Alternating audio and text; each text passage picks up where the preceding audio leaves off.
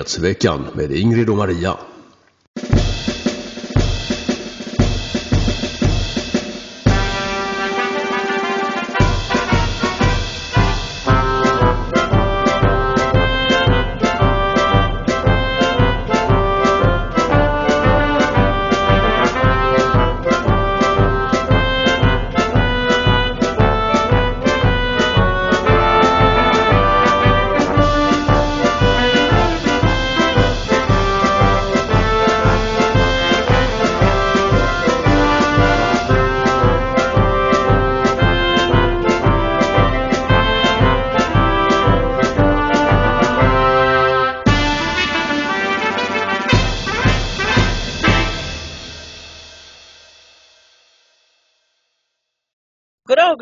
Allesammans och välkomna till ännu ett avsnitt av Nyhetsveckan. Idag med nummer 165. Jag heter Ingrid Carlqvist och där ser ni min förtjusande vän och kollega Maria Selander. Goddag, goddag alla! Idag heter programmet Stollarna imploderar. Vilka stollar? Ja, ni ser ju på Daniels bilder att i förgrunden så är det storstollarna eh, Märta Stenevi och Per Bolund. Eh, Miljöpartiets språkrövar. Du ser att det var en, en reporter som sa fel. Han kallade Per Bolund för språkröv eh, med språkrör. Då. I bakgrunden en eh, ganska bister talman Andreas Norlén med piska i hand. Mm. Eh, han svingar ju annars sin klubba väldigt Ja. skör nästan som en, ja. Men han gav faktiskt Miljöpartiet en uppiskning igår och det ska Mm. vi naturligtvis prata om. Det ska vi prata om och förundras över och vi ser också Magdalena Andersson där på bilden som ser lagom road ut. Det var ju lite pinsamt för henne att tillträda som statsminister i sju timmar och sen tvingas av, avgå. Ja precis. Då ska jag också säga att idag är det fredag den 26 november och på söndag firar vi ju såklart första advent och jag tänkte att jag imorgon ska gå upp på vinden och hämta ner julgrejerna och adventspynta lite grann och hänga upp julgardinerna och så så man kommer lite i stämning. Det behövs så här Ja. års, verkligen. Jag tänkte faktiskt på det innan vi började idag att om tittare och lyssnare har några liksom bra tips för hur man piggar upp sig så här års. För det är så ruggigt och det är mörkt och det är liksom allmänt deppigt. Nu kommer ju det här adventen som en Mm. lite, då blir det ju lite mysigare men har ni några bra tips om, om hur man liksom, ja, rolar till vardagen? Jag tände faktiskt en massa ljus igår. Det är ju en grej som du ofta gör på morgonen, tänder levande ljus och det, det, det hjälper lite grann. Ja, jag tycker det hjälper ganska bra faktiskt. Vi behöver det. Du, det är fredag och då innebär det att vi har några platina sponsorer att redovisa. Ska du inte Och- redovisa de, de här rubrikerna först eller?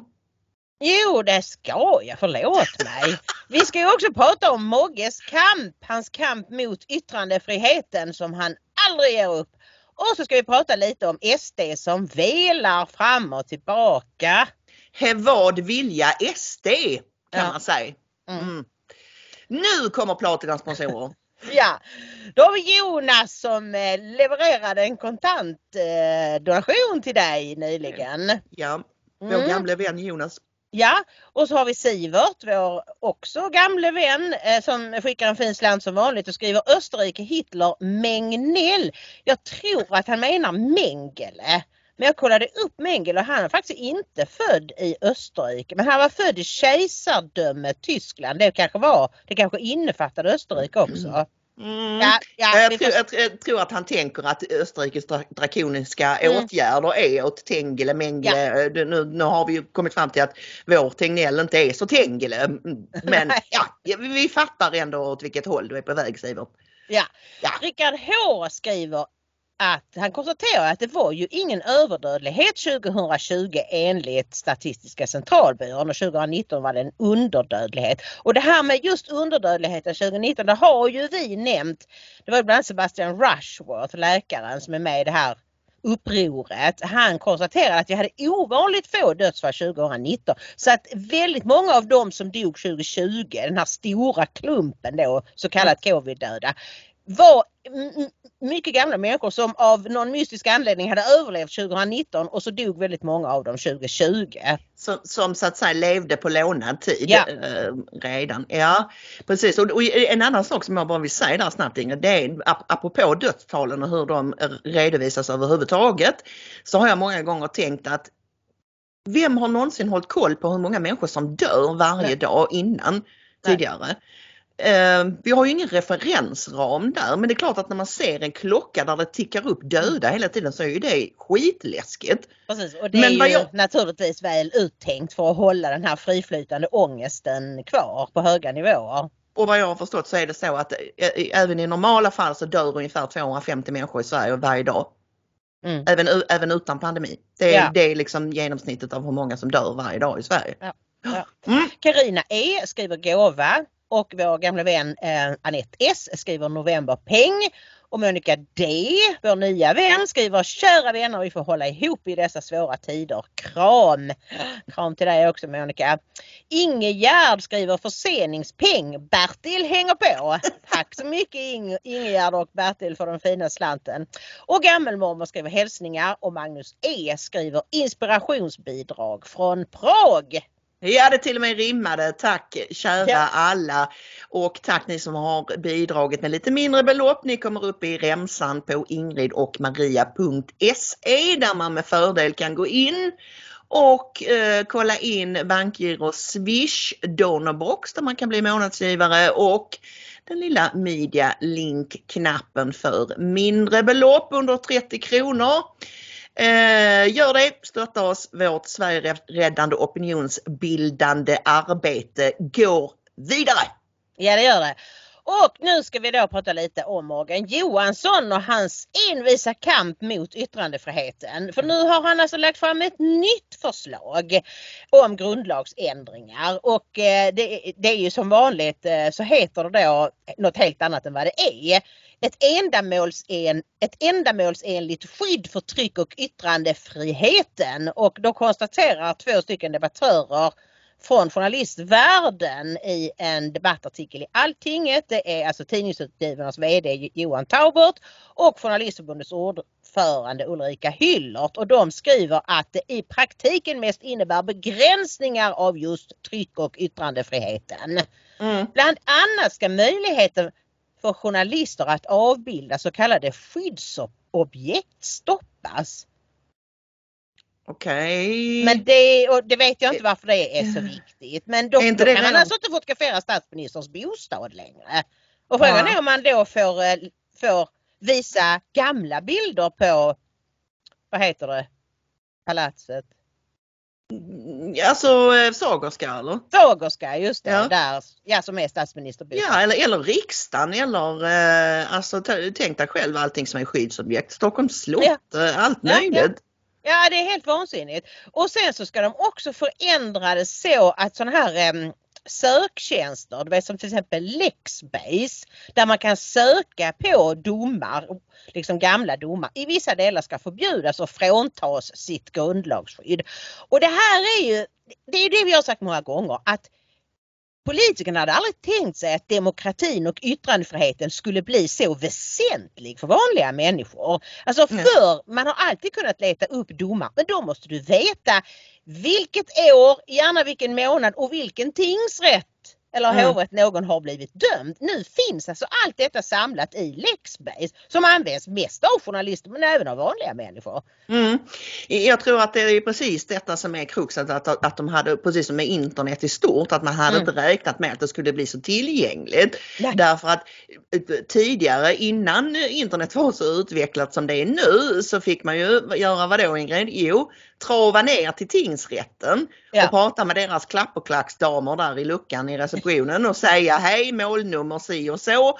Och så fick man då hämta ut papperskopior Mm. av domar, av Mm. förundersökningar, av allting och det kostade pengar. Ja, För du var ja. tvungen att betala för pappret. Nu, nu kan du ju få domar och liknande mejlade till dig och då tar Mm. de inte ut någon avgift för det. Nej, Så- om de inte vill obstruera och bråka med dig för då Mm. kan de nämligen hävda att de inte har någon skyldighet att skicka detta digitalt. Mm. Utan att vill du ha det så får du bege dig till den tingsrätten eller så Nej jag tror inte de skickar det för du måste det måste legitimera. Ah, ja, jag vet inte. Men, De har ha börjat Ja, bra de har börjat krångla en, en, en del med det men de får inte det egentligen är min uppfattning. Det ska behandlas skyndsamt och är det, är det offentliga uppgifter så ska de lämnas ut. Det är vad som står i lagtexten. Ja, det är lite otydligt men jag har ju lyckats brotta ner vissa sådana här myndighetstjänstemän. Men eh, de försöker hela tiden och framför allt med människor som kanske ringer för första gången i sitt liv. Då säger de bara ja nej nej förlåt och hej då. Mm. Mm, mm. Ja, ja och, och, och man förstår ju också snabbt att om Mogge får sin vilja fram så är detta bara ett sluttande plan som kommer att, att resultera i, har man väl öppnat den dörren Ja. Eller stängt den dörren, vilket man nu vill till yttrandefriheten, Mm. eh, så kommer det komma. Och jag tror att det, det yttersta syftet som Morgan Johansson har det är att altmedierna inte ska komma över en massa för honom jobbig information. Naturligtvis. Det kommer säkert- det fanns ju också något förslag nyligen om att, om att man skulle förhindra medier från att skriva ut namn på misstänkta och dömda. Det är också riktat mot alternativa medier. För de flesta mainstream-medier skriver bara ut namnet om det är en eh, svensk gärningsman. Mm. Ja, Det måste ha allmänintresse och dutten Mm. och datten hit och dit. Jo, nej, men eh, har vi nu lite tur så ryker ju Morgan Johansson snart ur eh, ministerkabinettet. Så att, eh, Ja, vi får väl se. Jag har lite fågelkvitter om eh, hur de resonerar inne på Sveavägen 68, sossarnas högkvarter. Men nu ska vi gå över till Sverigedemokraterna som ju just har eh, inlett sin kongress eller sina landsdagar som de kallar det. Och inför detta så har vi sett en del intressanta saker, bland annat att Richard Jomshof gick ut alldeles nyligen och sa att Sverigedemokraterna vill förbjuda muslimska friskolor mm. Och han poppar ju upp en gång om året i alla fall med något verkligt eh, tufft när det gäller islam. Och han säger att islam är en dålig religion.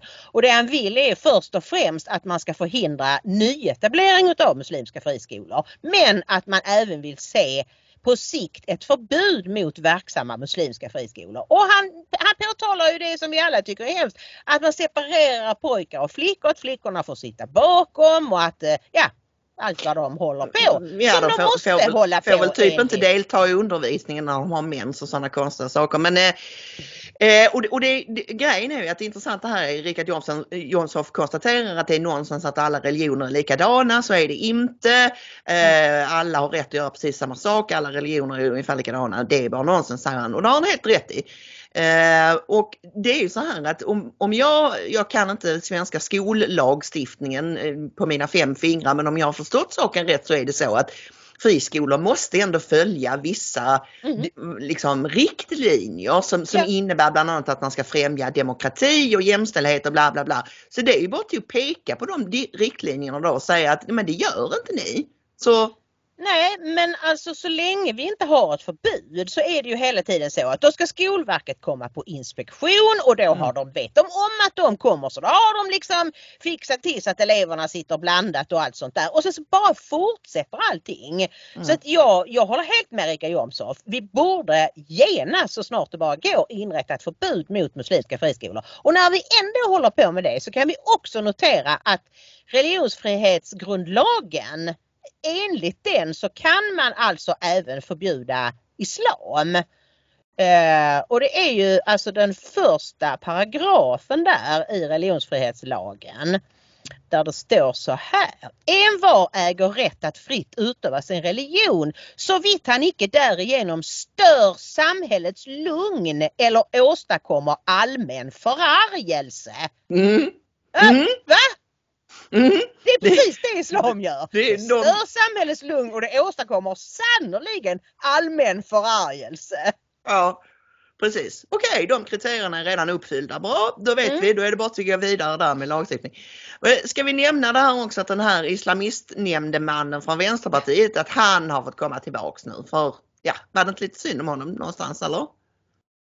Nej, jag uppfattade det bara som, som att de menade att eh, ja men alltså eh, nej vi tycker inte att det han eh, har skrivit på andra ställen ska påverka hans, hans uppdrag här som nämndeman. Och jag menar det är, det är ständigt den här svenska oförståelsen av islam. Jag ska säga den oviljan mm. att överhuvudtaget förstå islam. För han har ju då skrivit olika saker som att jo men en man har rätt att läxa upp sin kvinna med ett, ett litet slag så att hon förstår att hon måste att hon inte kan fortsätta med sitt oresonliga uppförande. Alltså mm. för, föreställ att en svensk man hade sagt så. Alltså som att mannen bestämmer huruvida kvinnans uppförande är oresonligt eller inte. Mm. Och då får du en smäll på truten.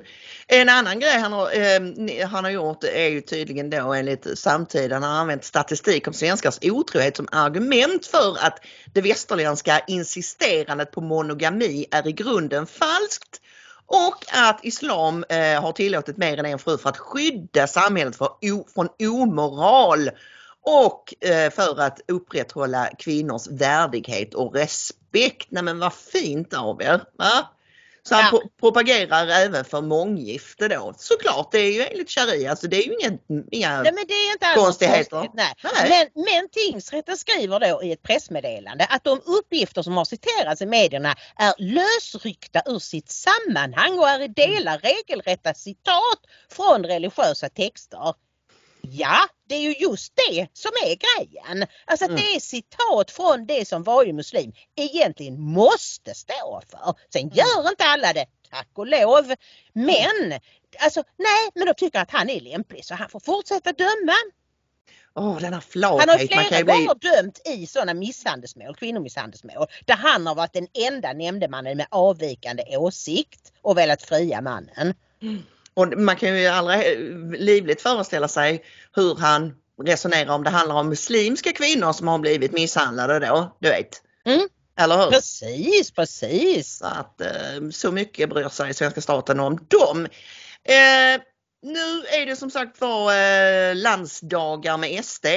Mm. Många var väldigt irriterade för att eh, det glunkades om att SD eh, krävde vaccinpass då för inträde på landsdagarna. Men Ingrid och jag blev lite mer välvilligt inställda när vi insåg att man även godtar eh, antikroppstest.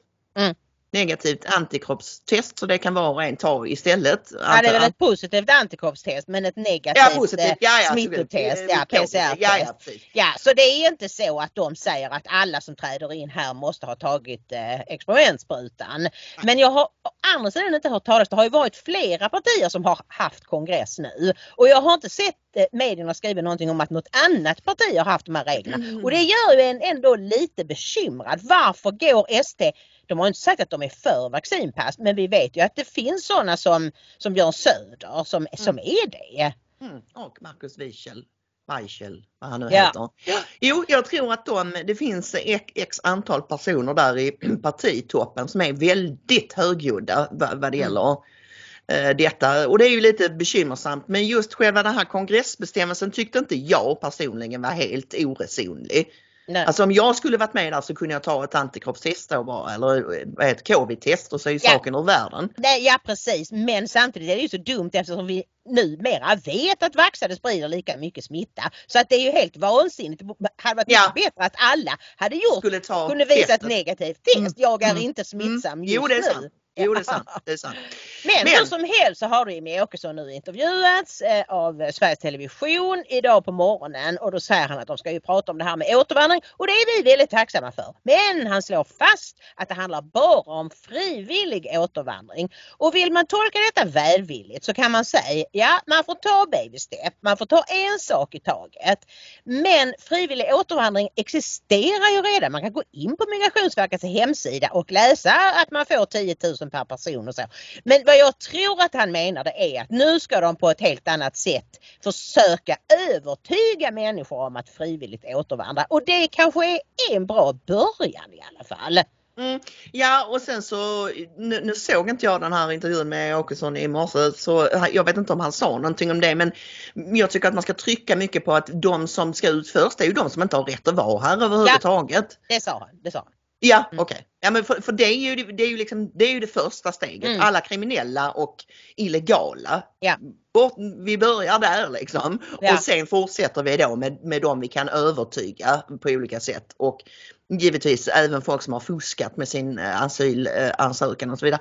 Men du, jag- ser att ungsvenskarna de är ju som, som vad heter det, ungdomsförbund ofta är lite mer riviga i sin inställning.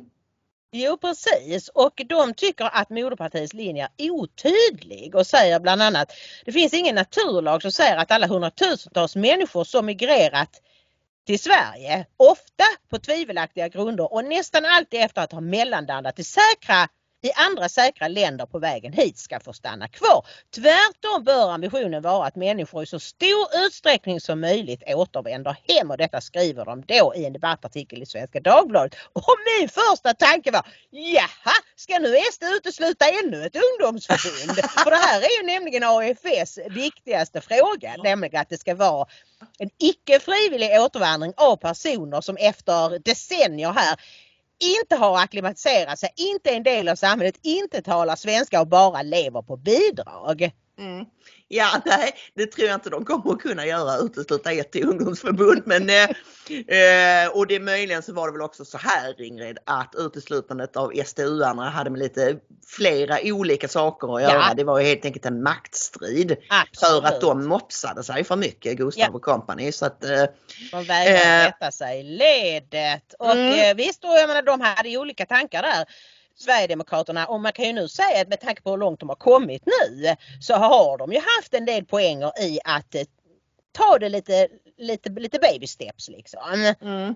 Och då Eh. tycker, då tycker en del av våra vänner ju att eh, ja men vad ska vi med de baby steps till? Det har vi ingen nytta av och det går inte att tro att det ska leda någon vart och så. Det är lite Nej. olika skolor där. Du Ja, och men jag, jag- väl...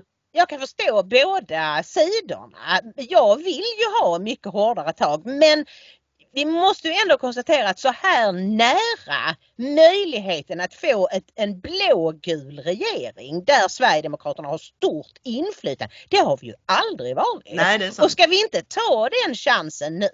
Mm. Ska vi då säga så nej ni har svikit för många principer, vi skiter i det, vi röstar inte överhuvudtaget. Nej, då kommer vi, då, då kommer ju landet att... Då har vi ju lämnat walkover eh, och Rom byggdes inte på en dag. Eh, alla resor börjar med ett steg och så vidare om vi nu ska rapa upp alla de här eh, flosklerna som faktiskt har en viss bäring på verkligheten. Men jag tror att problemet är att eller grejen är att väldigt många människor känner att tiden håller på att rinna ut. Mm. Det är bråttom nu, det är extremt bråttom. Mm. Men det kan också vara så att om man babystepsar sig fram till den här förhoppningsvis situationen som vi kommer få till hösten, nämligen en blågul regering, så Mm. kan det utvecklas exponentiellt när man väl har kommit så långt. Ja, Så för då har det liksom blivit rumsrent. Det är ju därför Sverigedemokraterna firade så mycket med miljö, alltså när Miljöpartiet hoppade av och allt det här och deras budget gick igenom. Därför att det är som, som flera av dem har konstaterat, det är den största politiska framgången för Sverigedemokraterna sedan partiet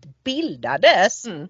Och det kan komma, det kan vara som med ketchupflaskan. Det är liksom Mm. bara hoff säger Mm, nu. Så att mm. eh, jag är ändå, jag är ändå försiktigt optimistisk. Ja, vi försöker ju vara det mitt i allt elände. Men nu kommer ändå lite elände här i nästa block Ingrid. Det här är en fråga som ligger dig väldigt nära om hjärtat. Du har skrivit mycket om det, Mm. eh, pratat mycket om det och det handlar om så kallade transbarn. Eh, Mm. Alltså barn och ungdomar som eh, verkar i allt yngre åldrar. Det verkar ha krypit ner i Ja.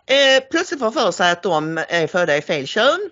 Och jag säger för för sig därför att forskning visar att om man bara låter dem vara i fred så är det Mm. väldigt många av dem som senare kommer på när de har mm, tagit sig igenom tonår och sådär att nej det var nog inte det utan det var andra saker som gjorde Ja. att jag mådde dåligt.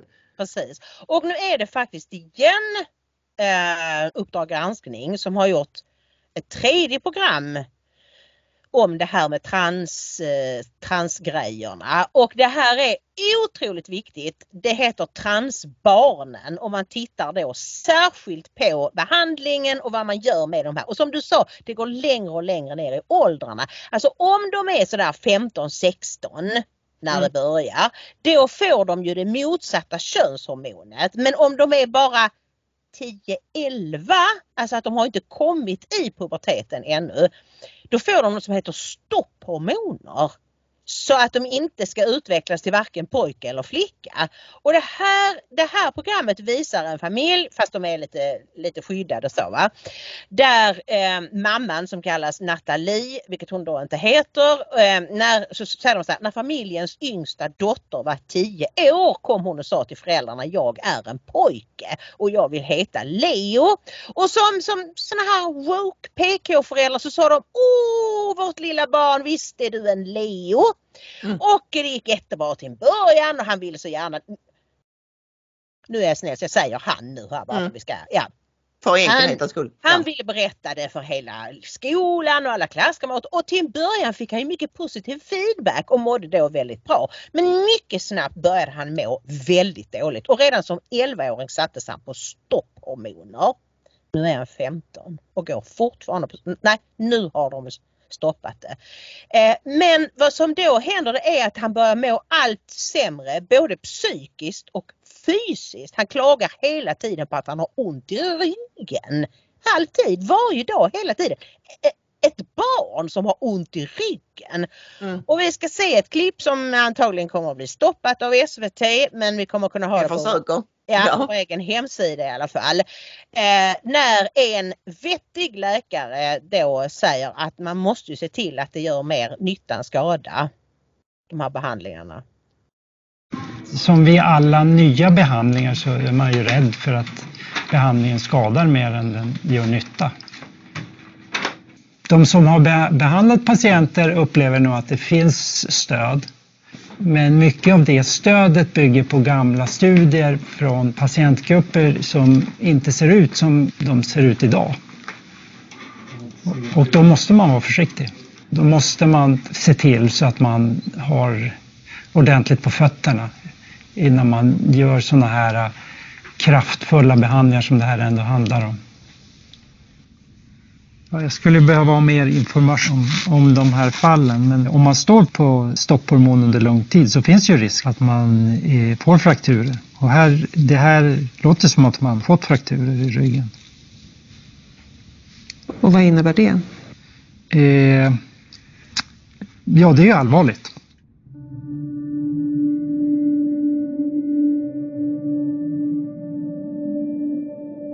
Det var förra året som de hörde av sig från Astrid Lindgrens barnsjukhus och sa att ja, vi ser lite avvikelser på lerskelett. Men det är inget som ni behöver oroa er för. Leos bentäthetsmätning visar att skelettet är porösare än vad det ska vara. Linjerna här tecknar det normala spannet för bentäthet vid Leos ålder. Den gula punkten är hans resultat. Han får diagnosen osteopeni. Två ryggkotor har förändrats, antydd kilform. Leo fick behandling i fyra och ett halvt år innan han skickades på en röntgenkontroll. Han har också stannat i växten och blivit betydligt kortare än förväntat. Trots det fortsätter behandlingen i tre månader till. Leo har ont i rygg, axlar, höfter varje dag. Så ska ju inte en 15-åring ha det och så ska inte en 15 skelett se ut. Ett friskt skelett som har förstörts av den här medicinen. Har inte ni ett eget ansvar i att läsa på om det här innan ert barn får den här behandlingen? Jo, självklart har vi ju det. Men när man litar på vården så gör man ju det. Man tänker inte på att man ska behöva läsa på själv. Utan man får en medicin utskriven av en läkare som man litar på så tar man den medicinen. Ja Ingrid, var känner, hur, var känner vi igen det här resonemanget ifrån? Att om en läkare säger till mig att jag ska ta någonting så gör jag det utan att själv göra någon research eller fundera på är det här bra? Mm. Om en läkare kommer till, till Ingrid och säger här Ingrid, ta denna eh, arsenikpulvret. Mm. Det är väl klart att jag inte gör det. Nej. Alltså, Nu är det lite överdrivet men, men, men sunt förnuft, vad, vad, vad har hänt med det? Alltså... Ja, men alltså det är ju det, alltså detta hade ju inte hänt för 20 år sedan.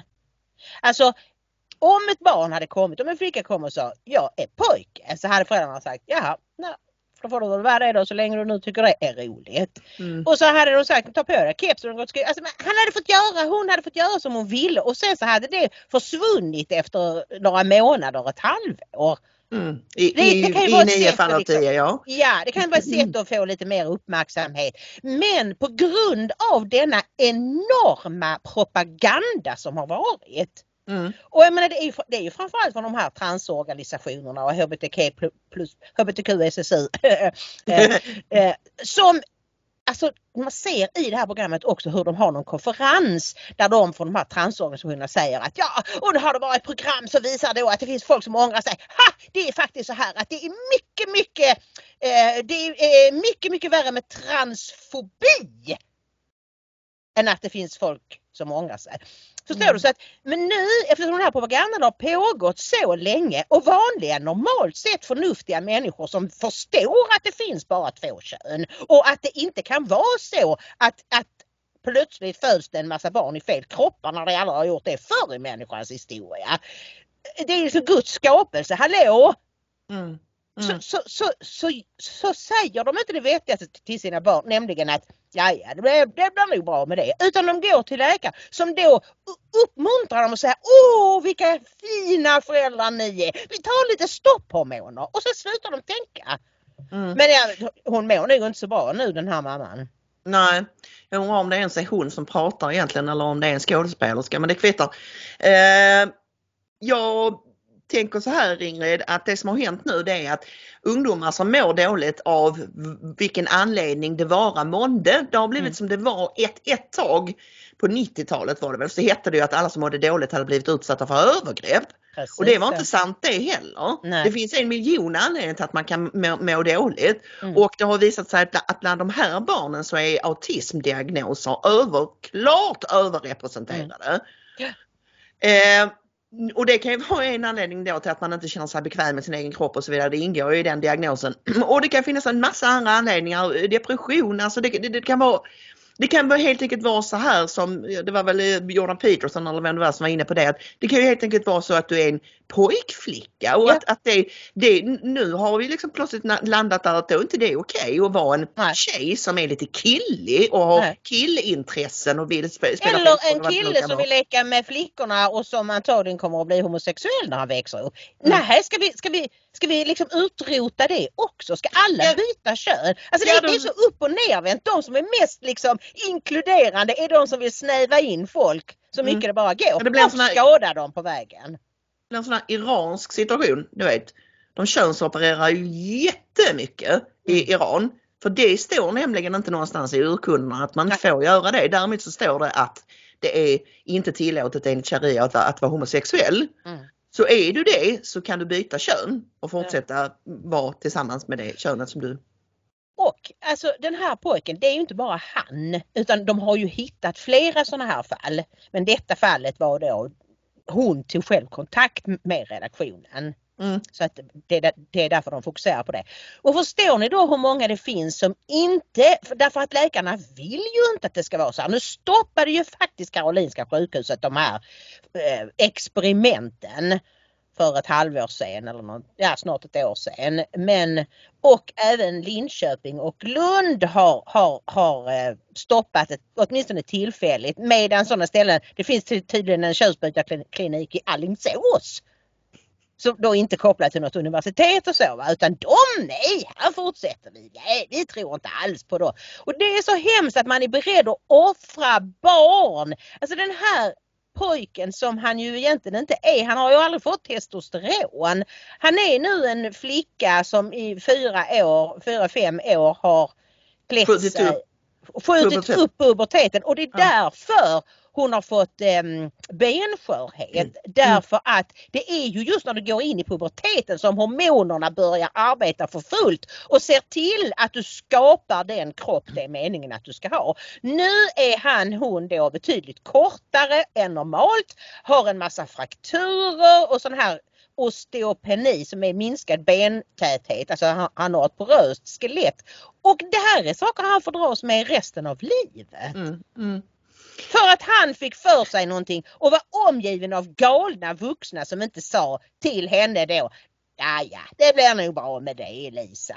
Eller bara, vederbörande nu hette. Ja, ja men eh, en grej som eh, gör mig lite förvånad i detta från ena till andra. Det är att Cissi Wallin av alla människor har skrivit en bra krönika.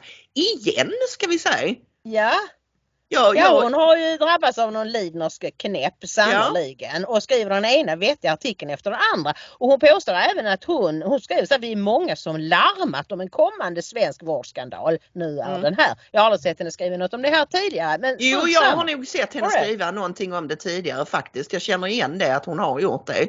Så att det, och det är ju lätt att kolla för, för övrigt. Men det är ju bra att en person som eh, eh, Cissi Wallin som ändå har en väldigt stor eh, läsekrets och Mm. hon skriver här i Expressen.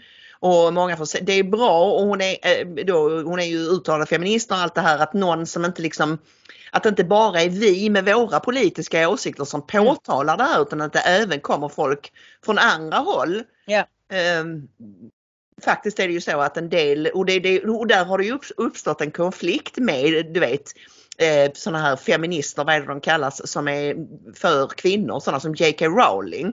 Mm. Som, som, som eh, har blivit helt eh, desavouerad för att hon påtalar att det, det finns bara två kön och jag Ja. tycker inte att män ska ha tillträde till kvinnors omklädningsrum och sådana grejer. Då är det bara, Särartsfeminister kallar de sig väl. Ja, ja, det, det, det kallas någonting annat också. Maps, det finns någon sån här eh, för- förkortning. Skitsamma. Men Ja. det, är bra, det är bra att de också kom, kommer upp på banan för det här, det här gynnar ju inte kvinnor, män eller, eller äkta transpersoner för den delen. Nej, nej naturligtvis inte. Och jag menar det är ju det, det måste ju bli ett slut på detta. Och hon skriver ju också där att det, att det är ett väldigt omskakande program. Och läkarkåren verkar famla i blindo, rädda för repressalier av den aktivistiska kraft som tydligt även finns inom vården. En läkare, den enda som till slut informerar Leos föräldrar om riskerna med behandlingen, får själv en anmälan på sig internt. Han vågade sen inte, han eller hon vågade sen inte prata med Uppdrag granskning. Ja, alltså det är så hemskt och det är fyr- 440 barn som har fått sådana här eh, stopphormoner eh, eh, hormoner de senaste fem åren. Alltså detta är en sån skandal och återigen precis när det gäller med sprutorna så utsätter samhället och även föräldrarna sina barn för experiment som kan förstöra dem för livet och ta hela livslusten ifrån dem. Jag, jag, blir förtvivlad Maria. Mm. Ja, eh, ska man säga någon tröst i det hela så är det ju att det uppenbarligen är på väg att vad heter det, unravel. Det är på, på väg att liksom ny, nystas upp nu. Ofta blir det ju en sån där till slut en sån där snöbollseffekt. Någon börjar dra i Mm. det och, och blir smutskastad som du blev när du började skriva om falsk anklagande övergrepp Mm. eh, och sådär. Men till slut så hinner tiden ikapp och i grund och botten så vill människor veta sanningen till slut. Ja, Ja Så att, naturligtvis. eh, får jag bara säga en grej? TERF Ja. heter det. TERF. Trans Exclusionary Radical Feminist. Okej. Vet du det? Ja. Ja. Jag ska bara säga det att eh, någonting som de också berättade i det här programmet som jag inte visste och blev ledsen över det är att eh, Kira Bell förlorade i eh, högre instans. Det var ju fallet Kira Bell, en flicka som ville bli pojke och som sen ångrade sig och stämde då den här Tavistock kliniken. Mm. Eh, som inte hade liksom, ja just det, förklarat riskerna och det var ju det som ledde till bland annat att Karolinska stoppade sitt experimenterande. Men då säger de bara att hon vann i första instans men förlorade sen i andra. Så att vem vet, vi kanske tar tre steg tillbaka igen.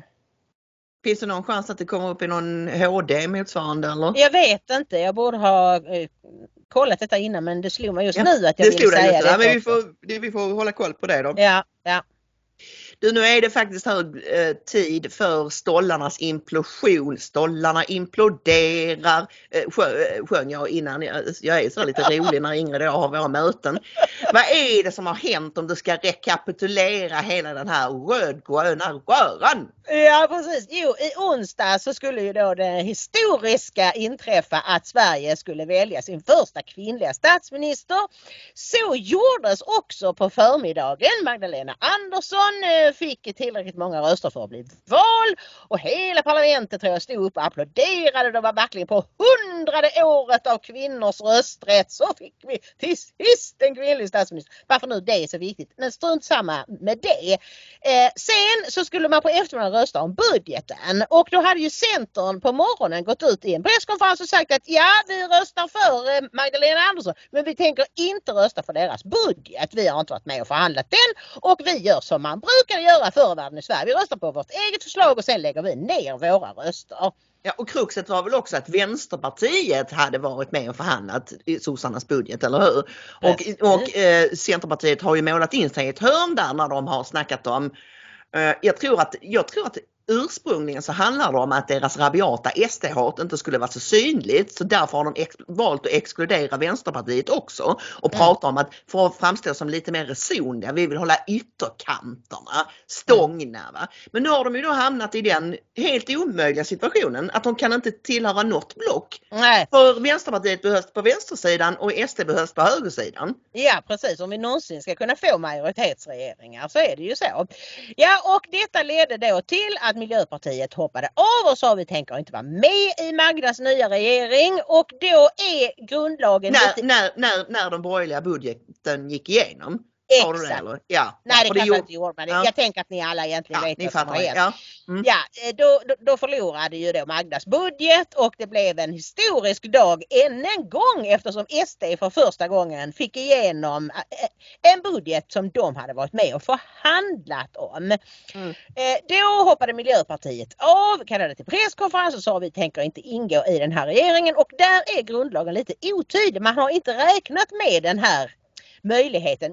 Men för att inte, som talmannen sa, för att inte Magdalena Andersson sen skulle kunna beskyllas för att har ha valts på felaktiga grunder och därmed inte vara riktigt eh, legitim.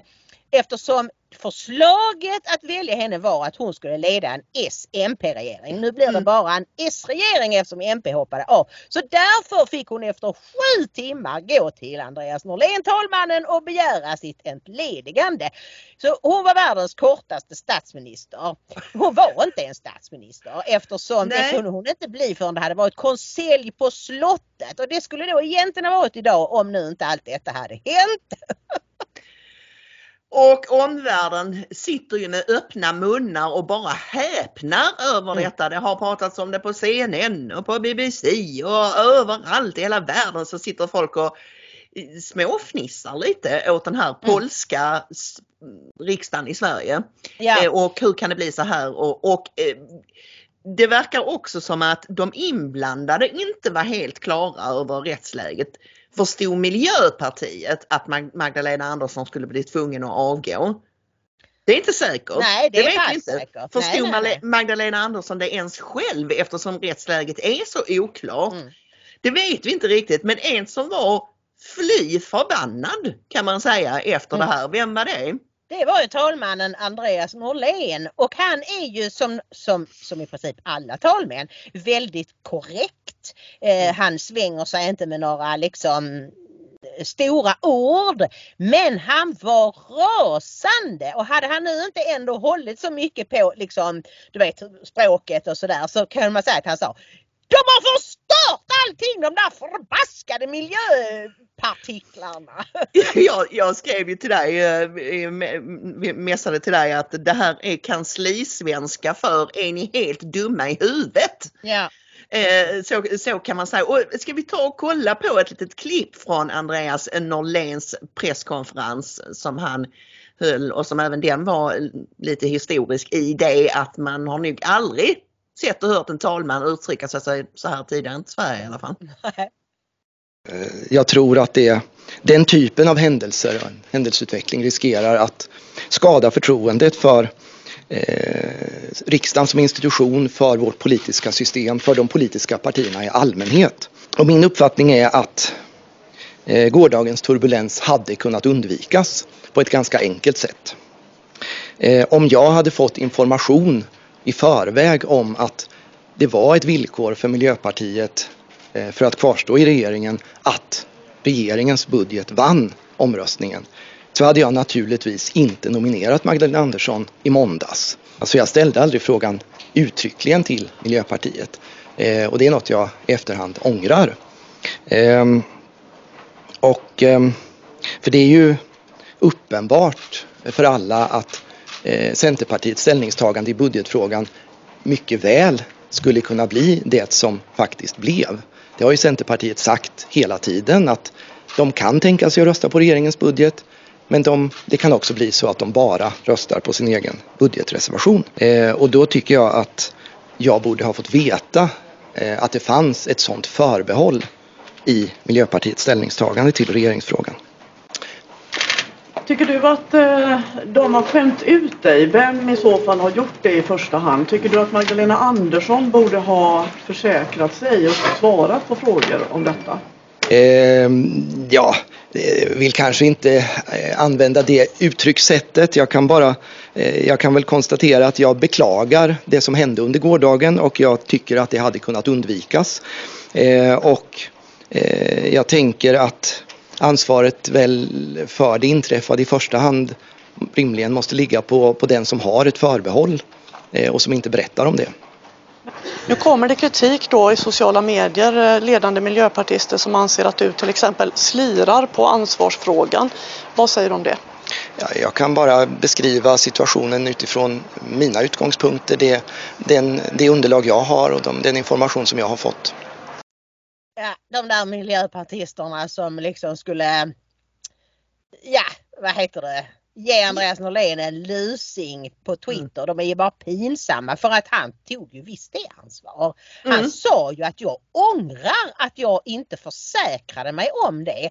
Mm. Men samtidigt de som har suttit inne med den här informationen hela tiden som kunde ha By the way, bara så du vet. Så vi tänker som Stefan Löfven för han sa ju innan han bestämde sig för att avgå att om han skulle förlora budgetomröstningen då skulle han avgå frivilligt ja. den gången. Mm. Så att det här liksom Magdalena Andersson hon har ju en annan inställning.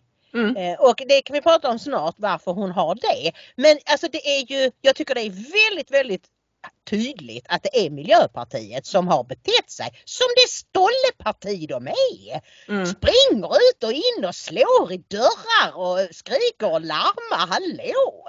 Ja, de för, gjorde ju lite misslyckade försök att och liksom krishantera där eh, direkt efteråt och eh, vad heter hon, Märta Stenevi höll någon impromptu eh, presskonferens i riksdagens foyer som var hemskt eh, pinsam därför att Eh, hon framstod bara som ännu virrigare än, än tidigare. Alltså hon kom inte ihåg vem som hade sagt vad, när och sådär. Ja men fast det har vi sagt innan men vi har inte sagt det nu. Alltså det, var, det blev bara ännu mer rörigt och vinsigt allting.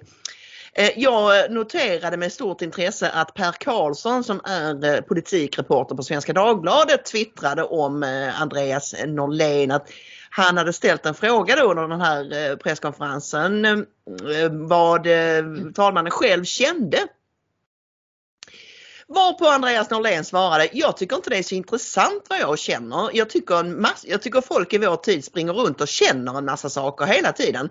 Jag försöker hålla mig till förnuft. Har du hört Ingrid? Nej, det är så fantastiskt. Det är ju så självklart egentligen. Men mm. i de tider vi lever så går ju folk runt och känner en massa saker hela tiden. Ja men nu känner jag så här istället för att säga jag tycker så här. Så här menar jag att det är. Jag mm. känner och det, och det är ett sätt att slippa ta ansvar och bara förlöjliga allting som att det finns din sanning och min sanning och, mm. och så. Va? Och så fort du skickade det, den tweeten till mig så, så, så skrev jag bara Thatcher! På Margaret Thatcher. Hon konstaterade detta redan på 80-talet. va?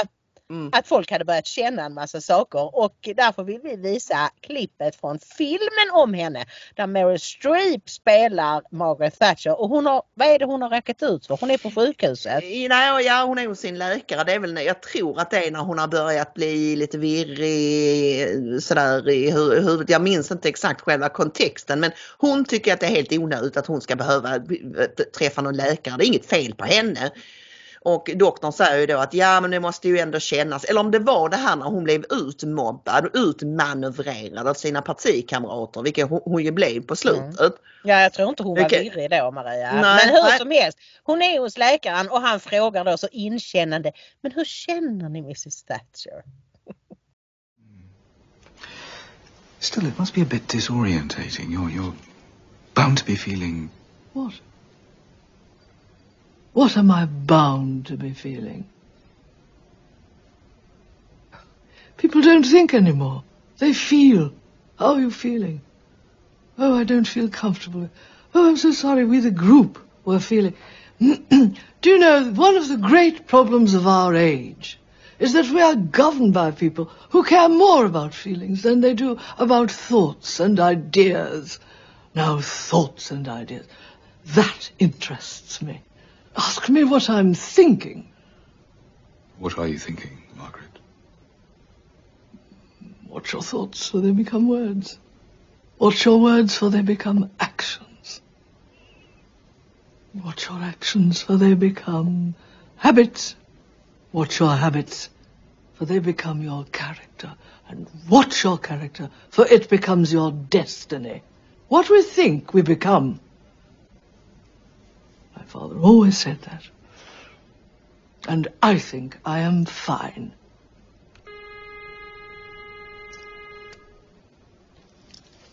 But I do so appreciate your kind concern.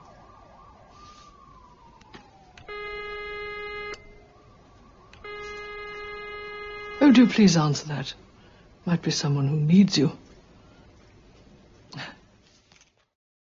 Och tack så mycket Maria för den föredömliga textningen av detta klipp. Så att är det nu så att ni vill spara detta så ska ni filma av det härifrån. Inte gå in på länken på Youtube för det är alltså Maria som har lagt på de svenska texterna. Jag tyckte det var så viktigt eh, mm. att ni alla förstår vad det är hon säger.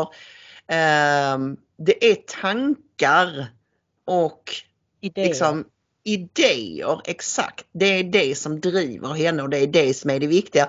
Och inte känslor. Och det, jag tror att det, det ligger mycket i det du sa innan vi såg klippet Ingrid, att det här med att känna saker hela tiden och säga att man känner, ja jag känner det och det. Det är ett, mm. sätt, det är ett sätt att slippa ansvar och det är också mm. ett sätt att ogiltigförklara motståndarens argument. Därför att jag kan ju inte, jag kan inte jag kan ju inte säga att du inte känner det du känner. Det Nej. vet ju bara du. Så det mm. blir ett sätt att, att liksom blockera alla motargument. Ja. Ja, precis så. Vilket är väldigt Nej, det är mycket, mycket dåligt. Nej, fler framför fler Margaret Thatcher och Andreas Norlén i politiken. Absolut, absolut. Och vi ska säga det också att Sverige har ju en mycket stolt tjänstemannatradition. Mm. Eh, som, som, som vi ska vara stolta över som går tillbaks till Axel Oxenstierna. Precis eh. men den ligger ju i stort sett i ruiner numera. Ja. ja. Och, så, och det beror ju på att man har tillsatt fel människor i toppen. För som bekant fisken rutnar från huvudet. Mm. Jag är säker på att det finns eh, tiotusentals mycket korrekta Oxenstierna ämbetsmän där ute. Men vad ska de göra när de har chefer som sitter och känner en massa saker dagarna i ända. Mm. Och nu känner jag att den här ilskna invandraren han måste nog ändå få sitt bidrag trots att han inte är berättigad till det. Mm, mm, mm. Ja, bort med allt känslopjunk. Men du, nu är vi ju eh, rafflande nyfikna på ditt fågelkvitter från Sveavägen 68. Fågelkvitter är alltså Ingrids hemliga källor som har koll på lite allt möjligt. De har bra koll på sossarna, de har bra koll på säkerhets frågor och lite allt möjligt. Vad säger sagda fåglar om hur snacket går nu bland sossarna? Jo, förstår du. De säger, det var ju så att redan i förra veckan eh, så fick jag ju veta att, eh, att eh, på Sveavägen 68 är de eh, faktiskt eh, de var väldigt sugna på att Miljöpartiet skulle trilla ur riksdagen. De hade inte kunnat ana att de skulle bli bönhörda så snart åtminstone att de lämnade regeringen. och de blev lite förvånade över ursäkten här att, att Per Bolund sa vi kan inte regera med en blå, brunblå, blåbrun budget. Men därför att källorna säger att detta har varit i vardande länge. De har bara sökt en ursäkt, de var nära att hoppa av när det gällde mellanlagringen i Oskarshamn, migrantkrisen och Cementa-trasslet. Eh, och dessutom säger fåglarna Miljöpartiet vet att Maggan inte är en mes som Löfven utan hon står för det hon säger. Och hon styr inte som Löfven som lät allt flyta runt liksom. På Sveavägen 68 gick det en lättnadens suck när de hoppade av och sedan utbröt ett tyst jubel. Officiellt sa man oh vad synd men internt äntligen! Det var mm. inte bara SD som korkade upp champagne. Ja och det är ju, jag frågade ju dig innan vi började spela in idag att varför har S egentligen tyckt sig behöva Miljöpartiet och din tes var ju då att 2014 när de då bildade regering första gången mm. Mm. Så, så var eh, Miljöpartiet ett större, betydligt större parti än vad de är nu och i det läget var det kanske opportunt och bra för S. Det fanns liksom vissa realpolitiska hänsyn vet, som man tog som gjorde att man gjorde beräkningen att MP var, det var bra att ha med dem.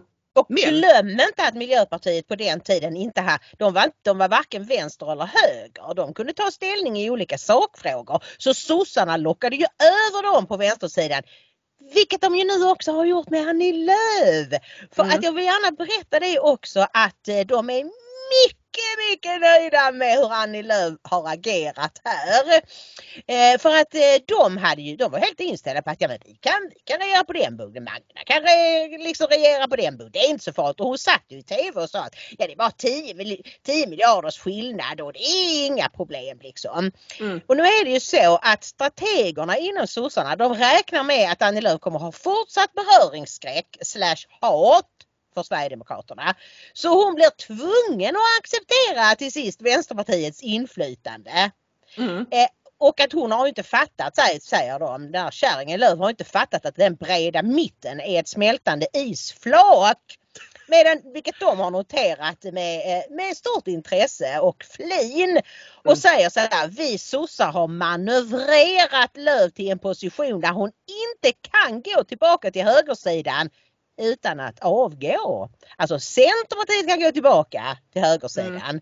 Men, men, inte med Annie, Annie Lööf. Nej, nej. nej. men för det jag skulle säga med det här med varför behöver sossarna eller behövde MP.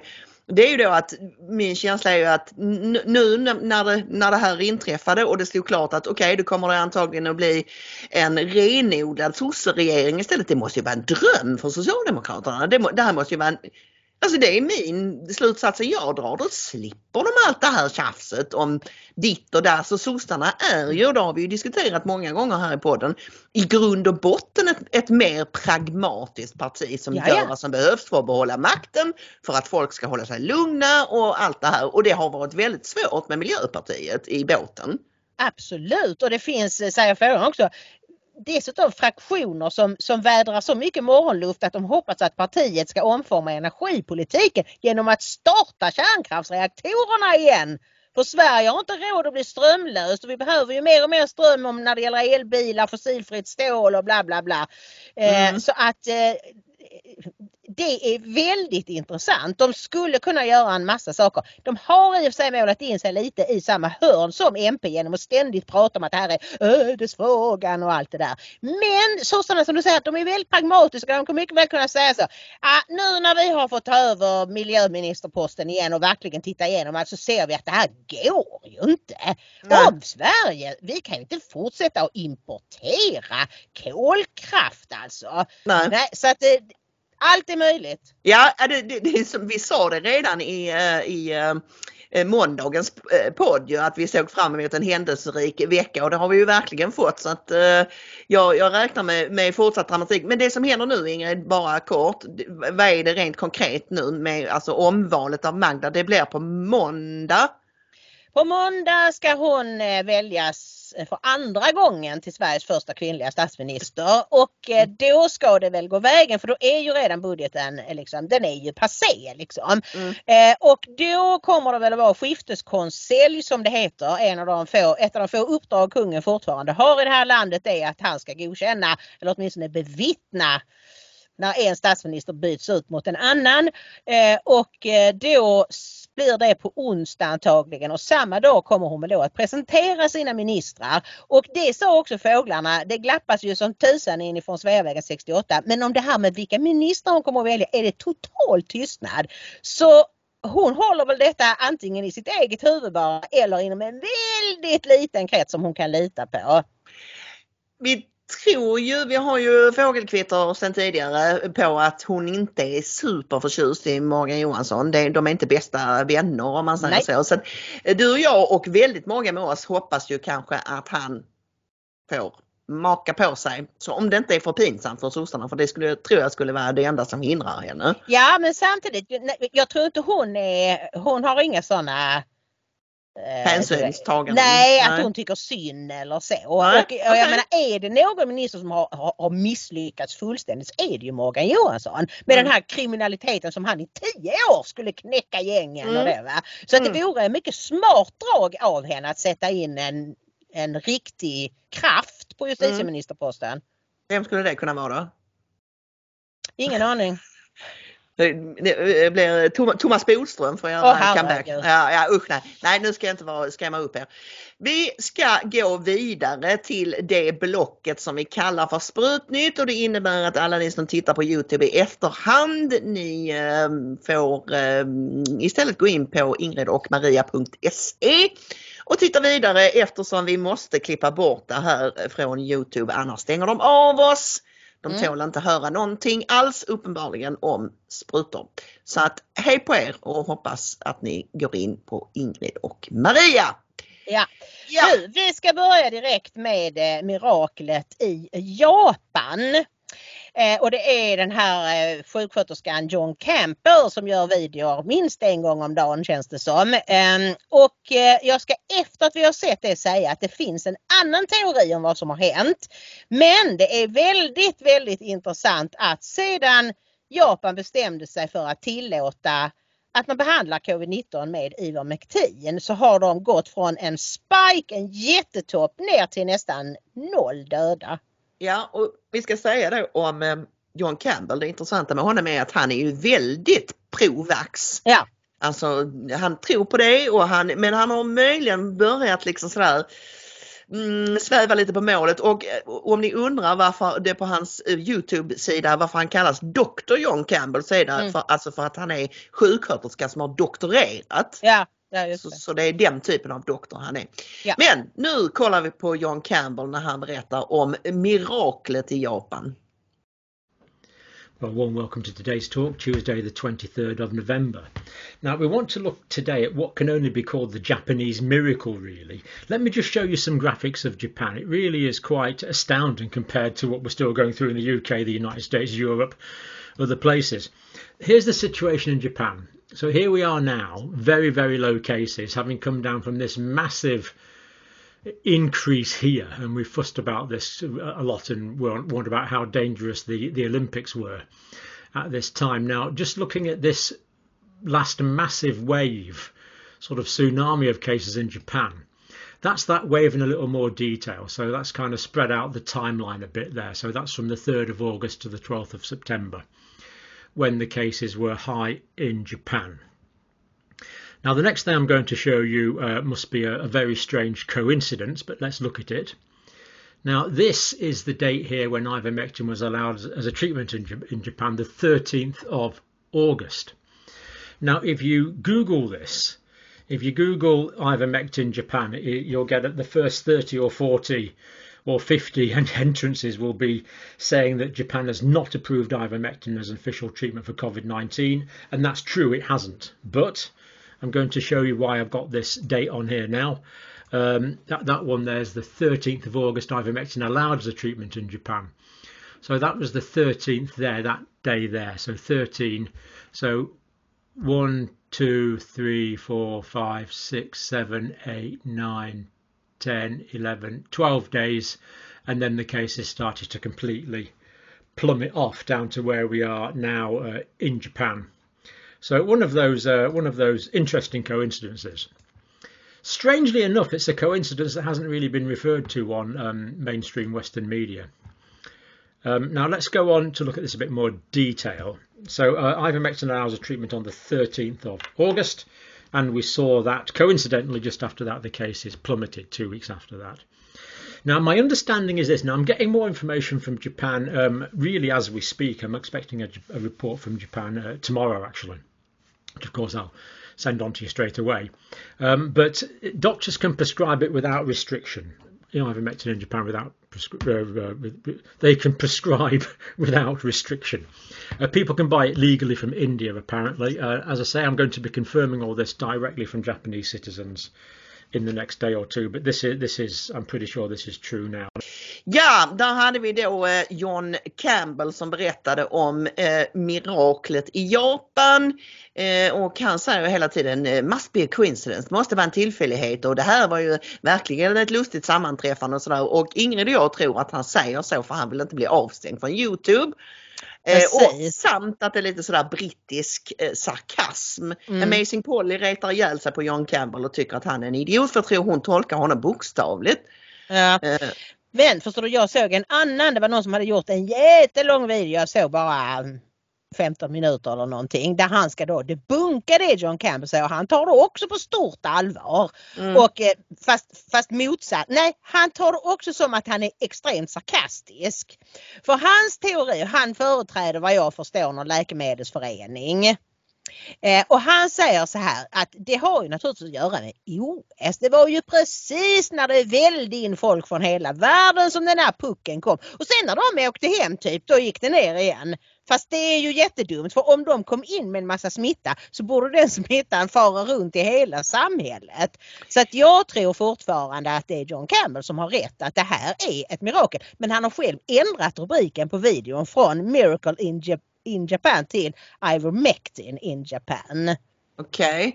Ja, den, den här OS-förklaringen låter ganska dum i mina öron därför att då skulle det inte bli en sån skarp puckel alltså som, som gick upp, upp, upp, upp, upp. OS kan ha haft att göra med smittspridningen att göra. Ja. Ifrån början men inte att, att det avtog så här snabbt. Nej, alltså att, att, att, kurvan dök direkt efter.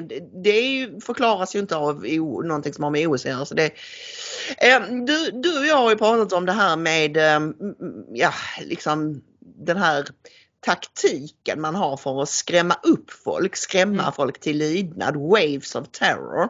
Mm. Det kommer, nu kommer det en ny smittvåg, mm. det är jättehemskt, alla dör äh, och så sjunker det. Och det, nu är det lugnt, åh vad skönt och alla är vaccinerade och ingen behöver vara rädd för någonting. Och så kommer det ändå en ny våg och alla ska dö och, det, och så här håller de på och för varje våg så blir folk, nöts folks motståndskraft ner lite mm. mer. Ja, så är det. Och det senaste som har hänt nu det är en ny mutation Ingrid, tänka dig. Mm. Mm. Som har dykt upp i södra Afrika och eh, den kallas för B11529. Inte det. lika sexigt som de andra delta och beta och gamma och vad det heter. Den kallas även MU vad jag förstår. Ehm, man har larmat då först från Sydafrika och sen har det verkar ha spridit sig till andra länder också i södra Afrika. Och det som är grejen med den här eh, mutationen, den här varianten, det är att den, den har väldigt många eh, olika eh, vad heter det, mutationer. Va, vad det gäller då eh, heter det, eh, beta och eh, delta så har de typ två mutationer som, som skiljer dem från den här originalviruset i Wuhan. Och den här beta och delta, ja precis. Och den här nya varianten har minst 10. Eh, och vad det innebär det vet man inte riktigt. Det behöver ju absolut inte betyda att det skulle vara farligare än tidigare varianter.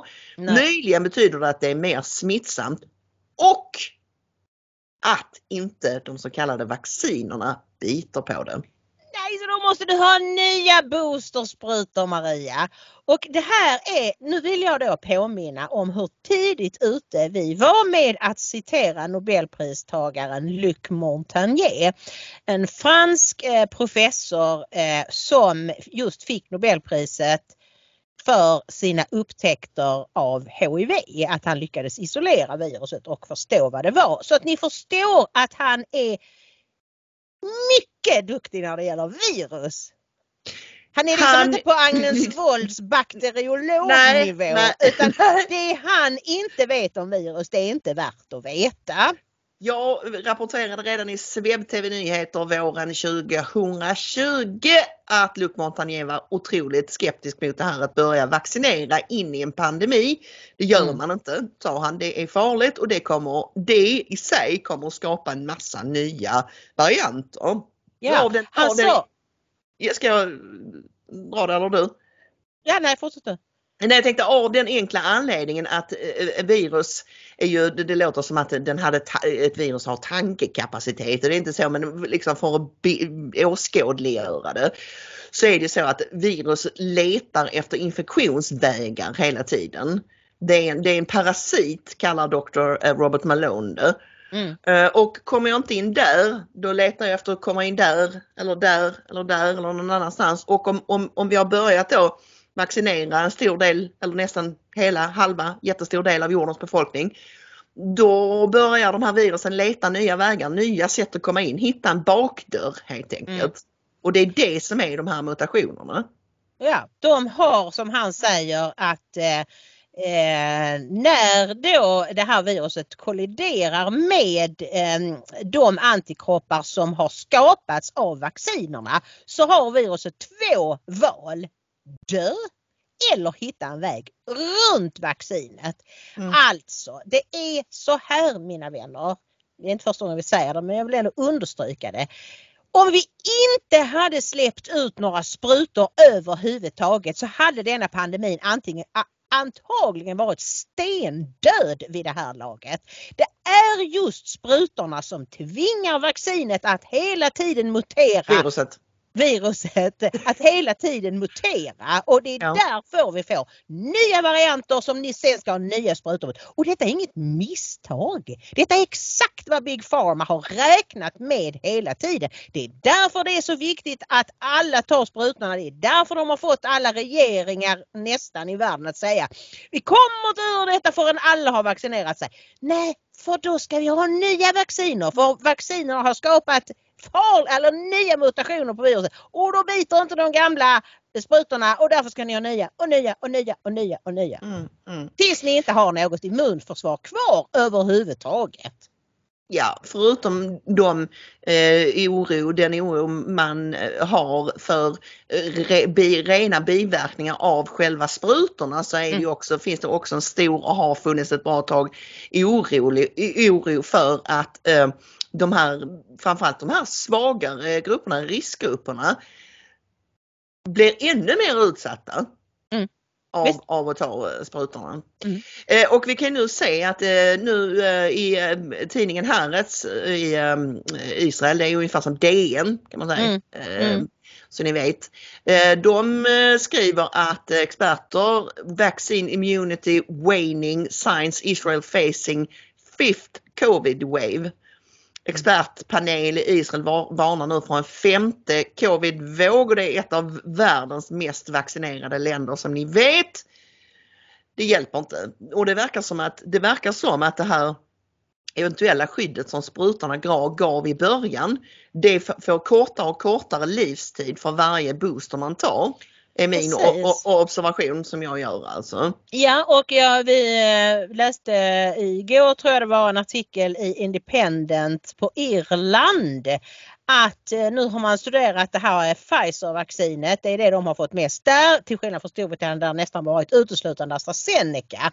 Att nu visar det sig att, eh, att eh, det, det, efter tre månader är, finns det inget skydd längre. Bara tre månader. De har alltså sex månader tidigare. Nu visar det sig att det är helt ineffektivt efter tre månader efter den andra sprutan.